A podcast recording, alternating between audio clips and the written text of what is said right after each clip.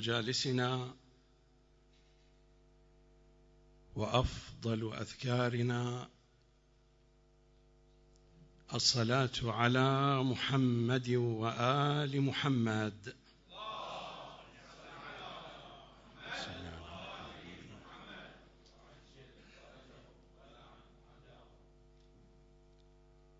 يا زهراء. بسم الله الرحمن الرحيم.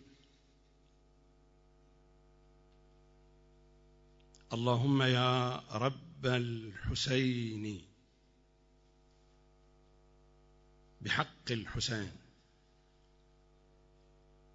اشفي صدر الحسين بظهور الحجة عليه السلام.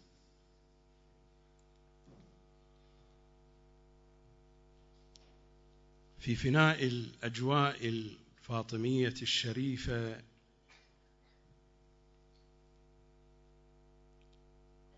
سأجعل حديثي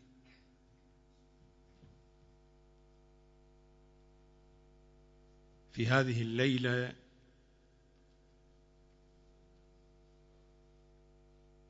في بيان جانب من معنى الاسم الشريف فاطمة. وإذا بقيت بقية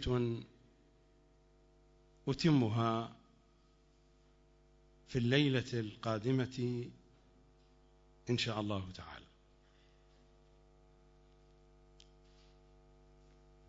فاطمة ورد في أحاديثهم الشريفة إنها فطمت ذراريها وشيعتها من النار. تردد هذا المضمون كثيرا. في كلمات أهل بيت العصمة والطهارة.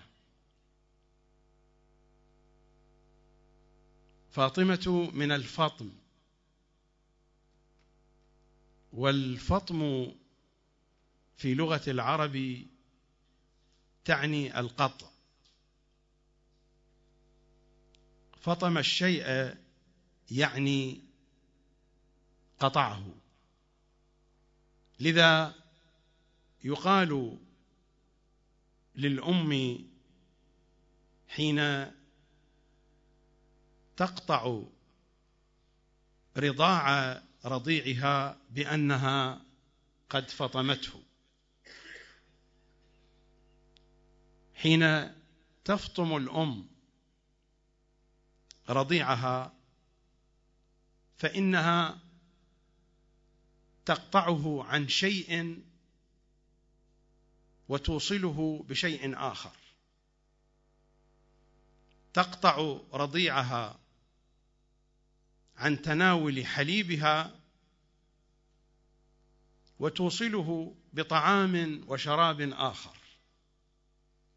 هناك قطع وبعد القطع يأتي الوصل.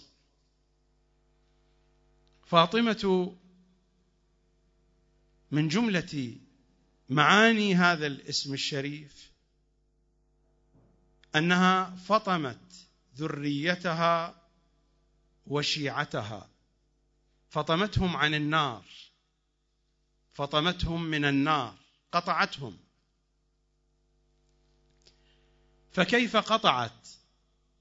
فاطمة ذريتها وشيعتها عن النار. أتناول جهات من هذا المعنى بحسب ما يسنح به المقام. الجهة الأولى فاطمة فطمت ذريتها وشيعتها في مرحلة الطينة. والطينة مصطلح في كلمات أهل البيت تعني البداية. طينة الإنسان تعني بداية الإنسان.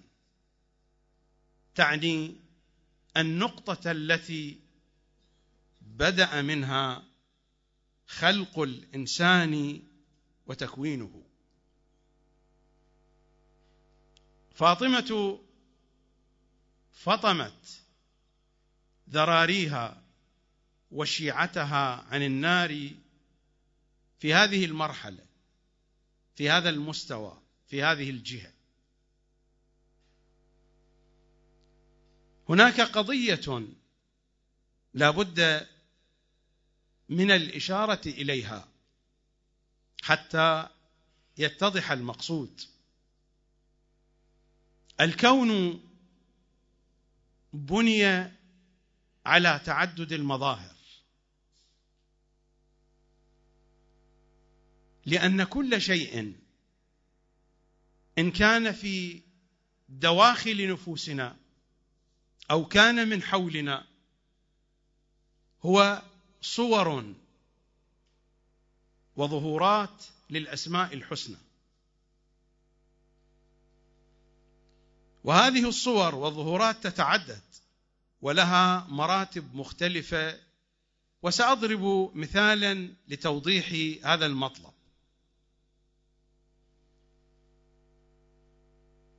نار جهنم.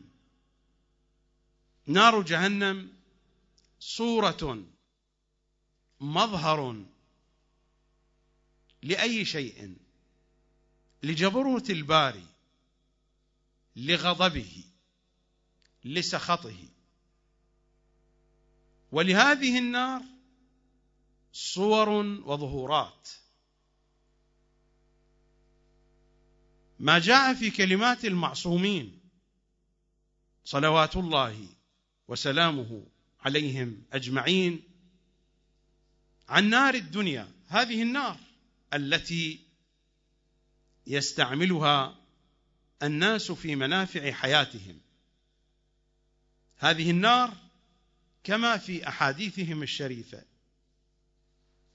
هي من نار جهنم ولكنها غسلت في سبعين بحر. والكلام هنا على سبيل الرمز.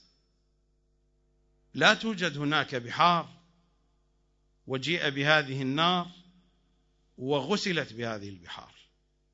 وإنما هناك ظهور كبير للغضب الإلهي في نار جهنم وهذه صورة منزلة صورة مصغرة صورة صغيرة. فنار الدنيا كما في أحاديثهم هي من نار جهنم ولكنها غسلت في سبعين بحر يعني أنها نزلت جاءت بصورة مصغرة تتناسب مع العالم الأرضي ومع حاجات الإنسان وما يمكنه أن ينتفع منها. الحمى التي تصيب الإنسان ارتفاع درجة الحرارة التوعك. ماذا تحدثت عنه كلماتهم الشريفة؟ كلماتهم تقول بأن الحمى هي حظ المؤمن من نار جهنم. الحمى حظ المؤمن من نار جهنم. صورة أخرى كما قلت قبل قليل بأن هذا الكون أساسه المظاهر. هناك تعدد في المظاهر لكل شيء. الحمى حظ المؤمن من نار جهنم. في كلمات المعصومين صلوات الله وسلامه عليهم أجمعين عن باقر العلوم عن صادق العترة الاطهر إننا يعني أهل البيت نتداوى من الحمى بالماء البارد. والرواية عن باقر العلوم إذا ما أصابته الحمى سكب الماء البارد على بدنه ونادى رافعا صوته يا فاطمة الزهراء.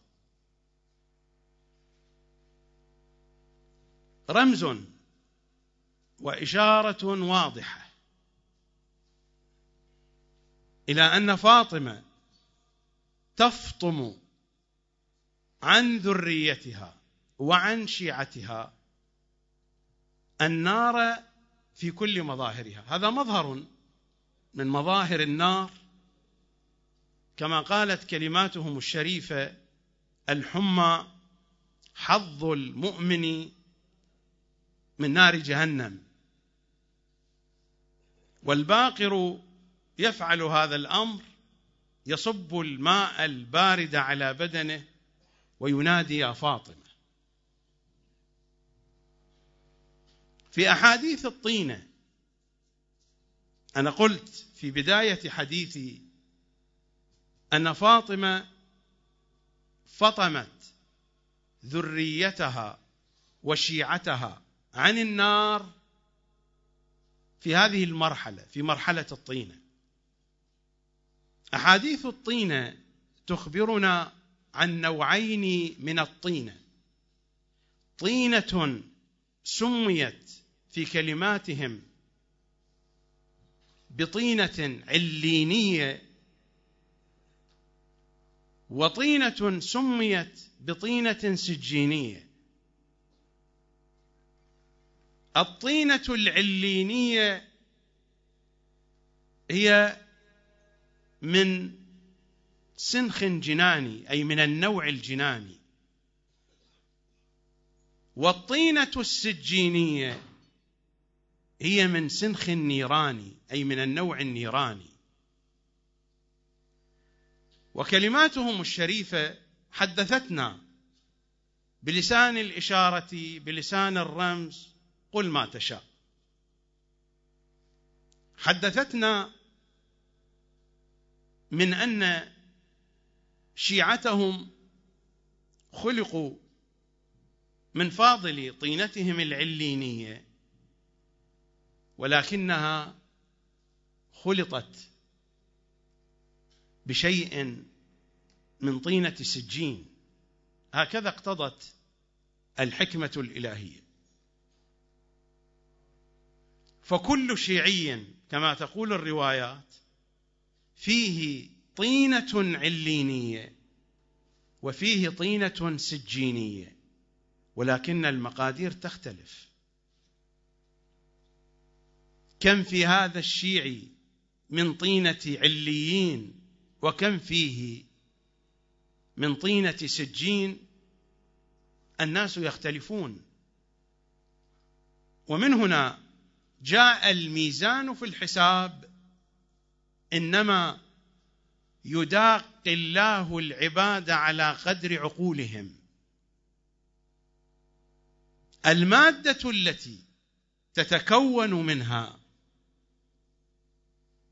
مراتب العقل أصلها يعود إلى هذه الطينة إلى الطينة العلينية والسجينية. في أصل تكوين العقل ولذلك تختلف مراتب العقل بين الناس والحديث عن شيعتهم هنا. مراتب العقل عند شيعتهم لاختلاف نسبة الطينة العلينية والسجينية في كل شيعي.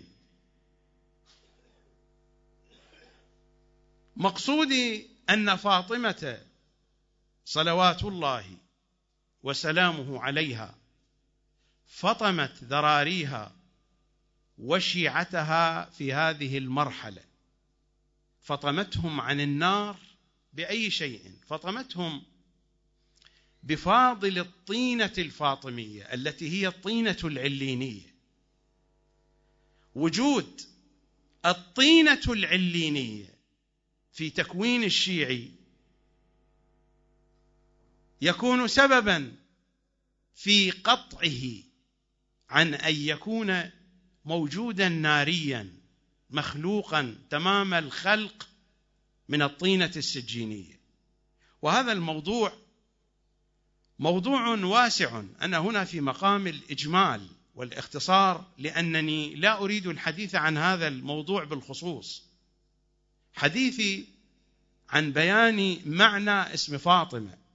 وقلت بأنها فاطمة فطمت ذراريها وشيعتها عن النار. هذه مرحلة من مراحل الفطم. الطينة الفاطمية الطينة العلينية. في تكوين المخلوق الشيعي في تكوين الإنسان الشيعي في تكوين العقل الشيعي في تكوين الفطرة الشيعية هي التي قطعته عن أن يكون موجودا ناريا أن يكون مخلوقا من طينة سجين. الجهة الثانية التي يتضح فيها معنى الفطم عن النار. في دنيانا التي نعيشها فاطمة وحب فاطمة الذي انتقل عبر الطينة العلينية قطع ذراريها وشيعتها عن النار في الدنيا. حين وقف رسول الله صلى الله عليه وآله بين المسلمين ونادى بصوته الرفيع لعن الله من لم يعط الأجير أجره. من لم يعطي الأجير أجره إلى أي جهة يشير صلى الله عليه وآله. يشير إلى أجر الرسالة إلى المودة. لعن الله من منع الأجير أجره وقال وأنا أجيركم. أنا أجيركم. فمن منعني أجري وقع تحت طائلة هذا اللعن. لعن الله من منع الأجير أجره وأنا رسول الله يقول وأنا أجيركم. وآيات الكتاب صريحة. ما سألتكم من أجر فهو لكم. خاتم الأنبياء ليس محتاجا لأجر. آله الأطهار إمام زماننا ليس محتاجا لأجر. ما سألتكم من أجر فهو لكم. على نفس الذوق على نفس النسق من ذا الذي يقرض الله قرضا حسنا؟ فهل سبحانه وتعالى يحتاج إلى إقراض مني أو منك؟ إلى إقراض من خلقه. من ذا الذي يقرض الله قرضا حسنا؟ على نفس هذا الذوق على نفس هذا النسق بنفس هذا المنطق.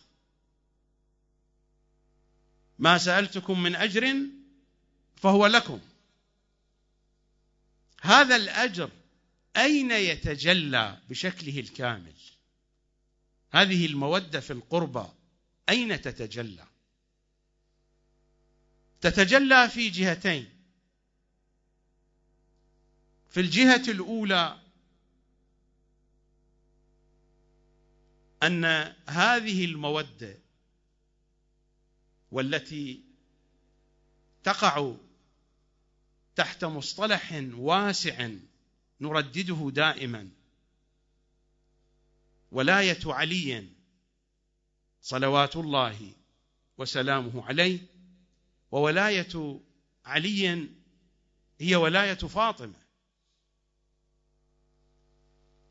نخاطبها في زياراتها الشريفة أنها قرينة المرتضى. هي مقارنة له. وهذا هو معنى الكفئية. ليس لها من كفء إلا هو إلا علي. الكفئية والمقارنة قرينة المرتضى. ولايتها مساوقة لولاية علي صلوات الله وسلامه عليه. إكمال الدين بولاية علي. ولاية فاطمة مساوقة لهذه الولاية. لذا كانت ميزانا كانت ميزانا لمعرفة رضا الله وسخطه. لو لم تكن ولايتها مساوقة لولاية سيد الأوصياء مساوقة قرينة مقارنة لا تنفك الولاية الفاطمية عن الولاية العلوية بحال من الأحوال. قرينة المرتضى هو كفء لها وهي كفء له. هذه الكفوئيه وهذا الاقتران يشير إلى هذه الحقيقة. كمال الدين وتمام النعمة والرضا عن الإسلام من أنه دين كامل تام بالولاية العلوية التي تساوقها الولاية الفاطمية. وإلى هذا المضمون أشارت سورة البينة دين القيمة القيمة على الدين التي لها القيمومة لها القيمومة وهي ميزان التقييم. دين القيمة القيمة التي لها القيمومه لها الولاية لها السلطة لها الحاكمية. وهي ميزان التقييم أيضا لأنه رضا الله والسخط الرباني ميزانه فاطمة لها القيمومة وهي ميزان التقييم وبها يقوم الدين. الدين قائم بها. الدين قائم بها. وهي ميزان التقييم وهي صاحبة القيمومه وهذه هي الولاية العلوية. لذلك قلت بأن الولاية العلوية تساوقها وتقارنها في كل حال من أحوالها الولاية الفاطمية. أصلا لا نستطيع أن نتصور الولاية العلوية منفردة عن الولاية الفاطمية. هي هي. ولاية علي ولاية فاطمة. ولاية فاطمة ولاية علي هي هي. حقيقة واحدة مرتبة واحدة وجوهر واحد. هذه الولاية هي التي فطمت شيعتها عن لعنة رسول الله. أليس رسول الله قال؟ اللهم لعن من منع الأجير أجره وأنا أجيركم. الذي قطع الشيعة عن هذه اللعنة قطعهم فطمهم. فطموا بالولاية الفاطمية. فاطمة هي التي قطعت الشيعة عن هذه اللعنة. عن لعنة خاتم الأنبياء صلى الله عليه وآله وسلم. ولعنة خاتم الأنبياء غير لعنتي وغير لعنتك. نحن حين نلعن مجرد كلمات مجرد ألفاظ. لا أثر لها في التكوين. ولو كان لها أثر فهو بسبب إمام زماننا صلوات الله وسلامه عليه. أما لعنة النبي صلى الله عليه وآله هذه قضية مرتبطة بالتكوين. هذه القضية تظهر آثارها وحقائقها في عالم التكوين وتظهر في كل المظاهر كما قلت قبل قليل بأن الكون بني على تعدد المظاهر وتعدد الصور.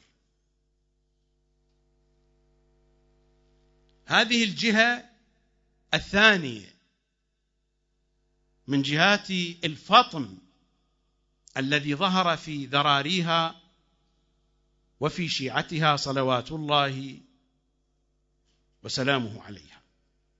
الجهة الثالثة التي يتجلى فيها معنى الفاطمة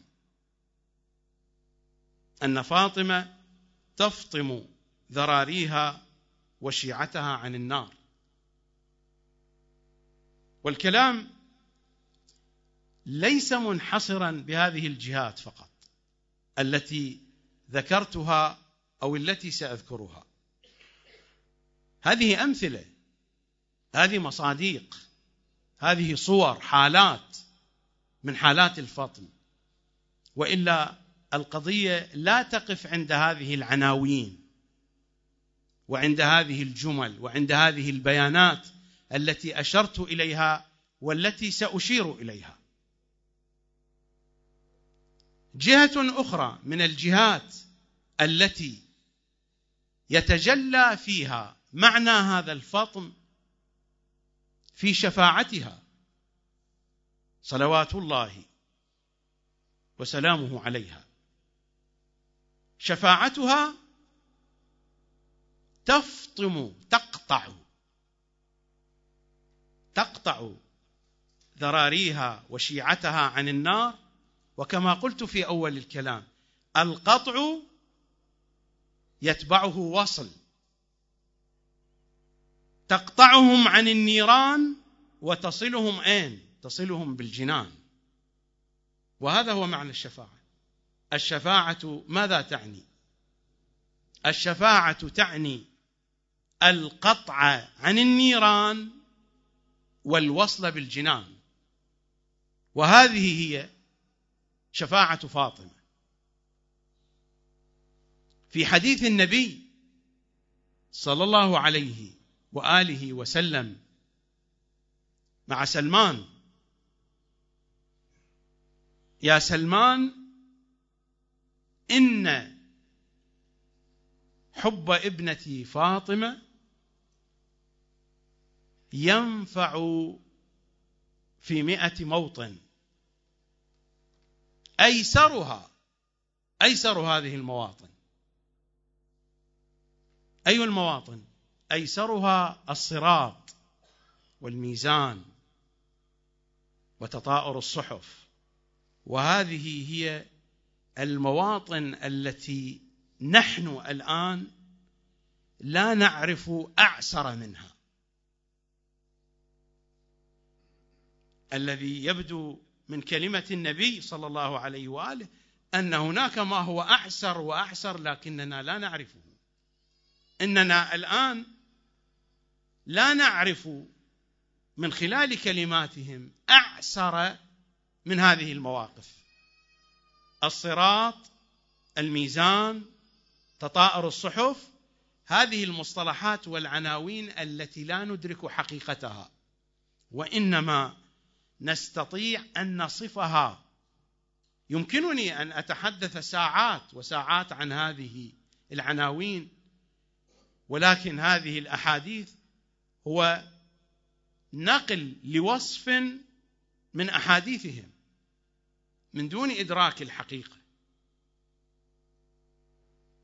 بحسب ما جاء من أوصاف هذه المواطن أو هذه المواقف الصراط الميزان تطائر الصحف. هذه اعسر المواقف. ولا يمكن أن يشابهها موقف عسير في الدنيا. اعسر المواقف في الحياة الدنيوية.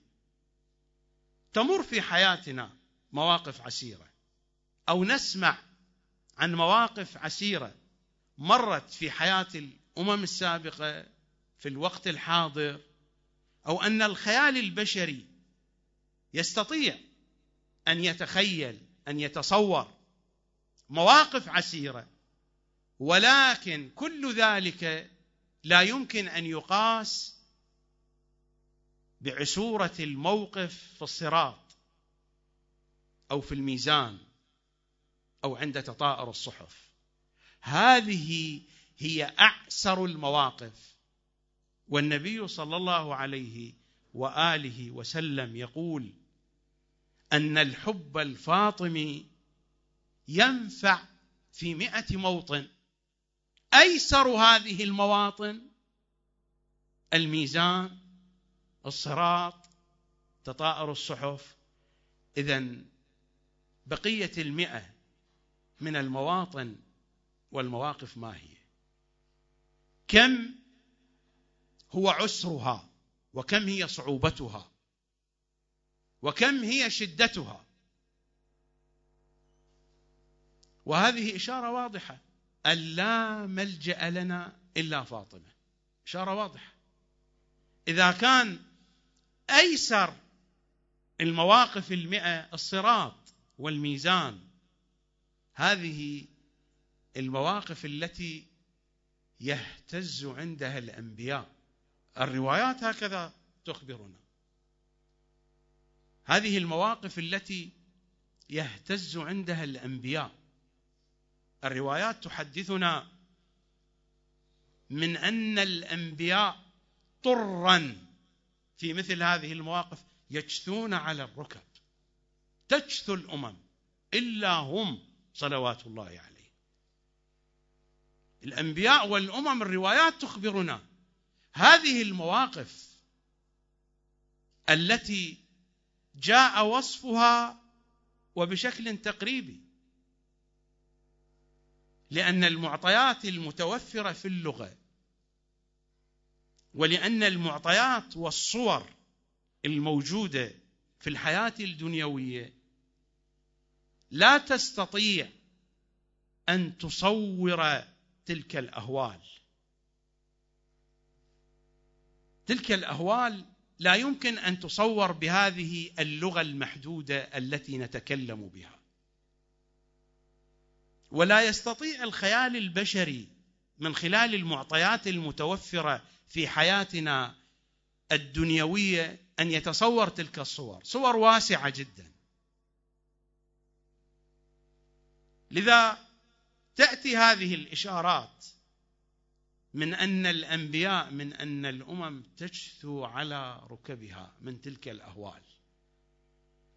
في أهوال ساحة المحشر وفي أهوال مواقف يوم القيامة والتي من أشدها ما بين لنا الصراط والميزان وتطائر الصحف وهنا النبي الأعظم يقول هذه أيسر المواقف التي ينفع فيها الحب الفاطمي.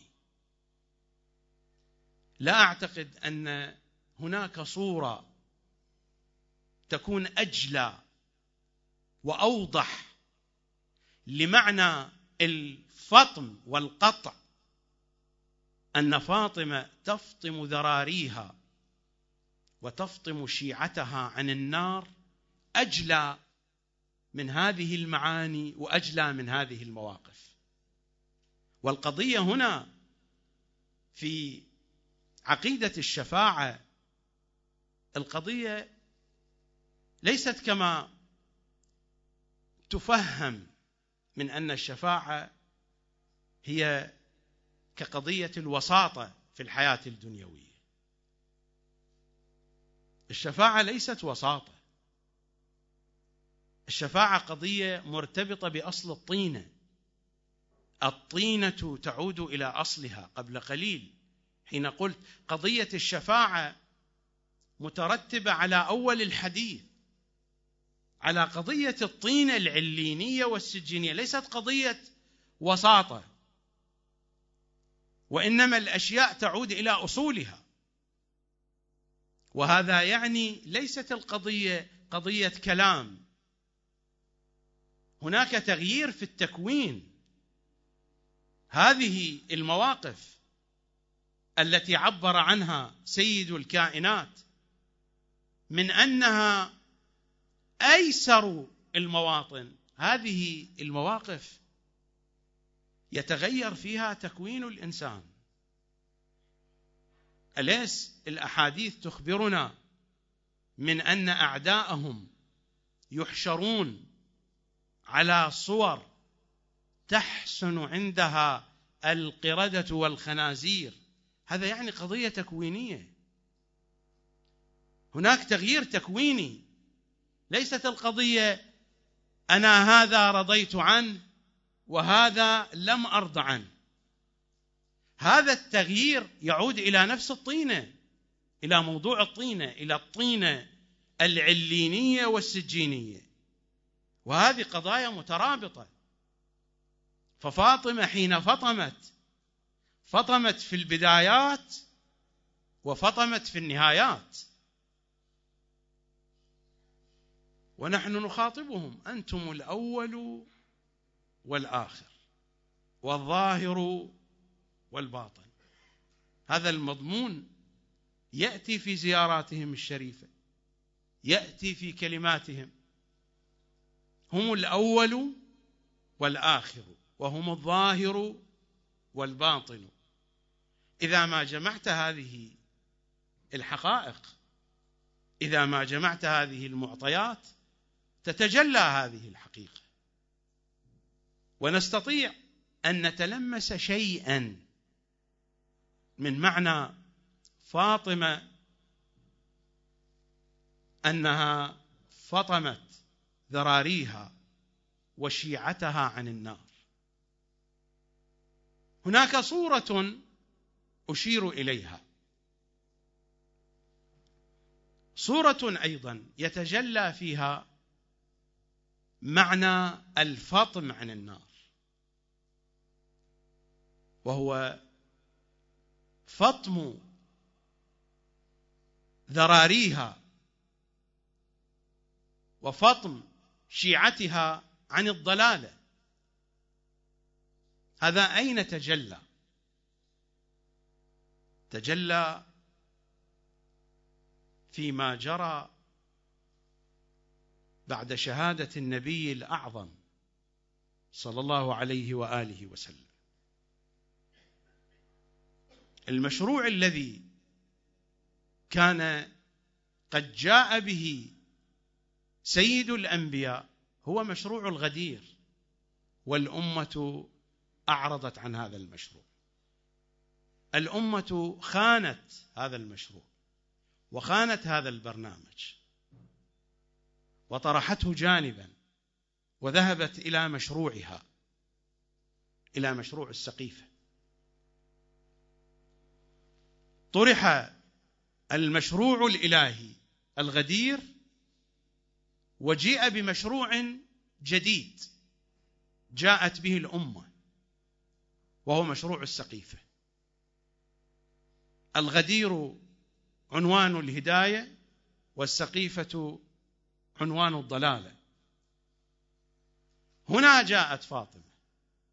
هنا جاءت فاطمة فقطعت بتضحيتها قطعت ذراريها وشيعتها عن مشروع الضلاله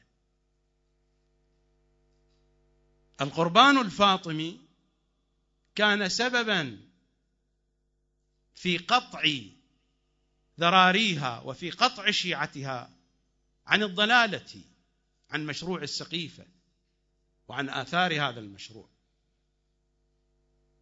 لولا تضحية فاطمة لما كانت الصورة واضحة على الأقل لدينا على الأقل لدى شيعتها. لولا فاطمة ولولا القربان الفاطمي ولولا الموقف الفاطمي ولولا الآلام الفاطمية لما وصلت إلينا الخارطة واضحة. خارطة الولاية والبراءة رسمت بأي شيء ولونت بأي شيء بدماء فاطمة. الخارطة رسمت ولونت لونت بدماء فاطمة. وهذه الخارطة شرحت بشكل مفصل في عاشوراء. الخارطة هي هي نفس البرنامج. نفس القضية. لو كان هناك متسع من الوقت لتتبعت لكم كل الجزئيات في المشروع الفاطمي ستجدون شرحا وافيا مفصلا لهذا المشروع في يوم عاشوراء. لو أخذنا جميع الجزئيات والمفردات والمقاطع. في الموقف الفاطمي لوجدنا تفصيل ذلك في يوم عاشوراء بشكل واضح ومكبر وموسع. ولكن الحديث عن فاطمة بنت محمد صلى الله عليه وآله وسلم لذراريها وشيعتها عن النار بدمائها الطاهرة ومن نبوع الدم من ثدييها. يعرف عظم ما جرى عليها. لست أدري خبر المسمار. سل صدرها خزانة الأسرار. والباب والجدار والدماء. شهود صدق ما به خفاء.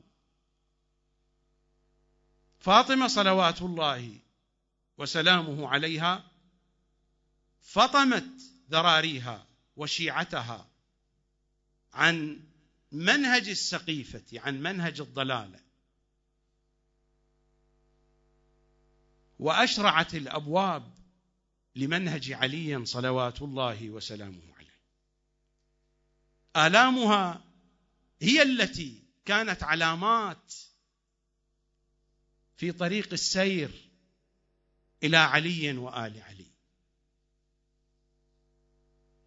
آلامها وأوجاعها التي جرت بين الباب والجدار المسمار الذي نبت في صدرها ضلعها الذي كسر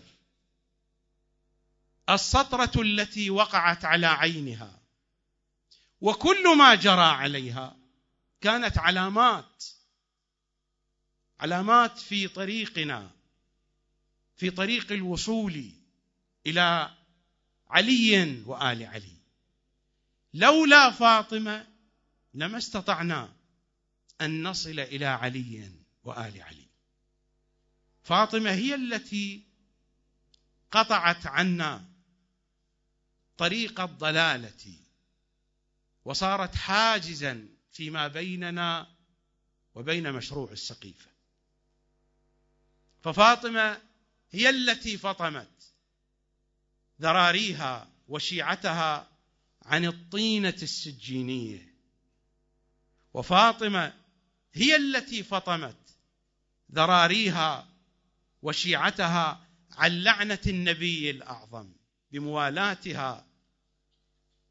دفعنا الأجر لرسول الله وهو لنا وليس لرسول الله صلى الله عليه وآله.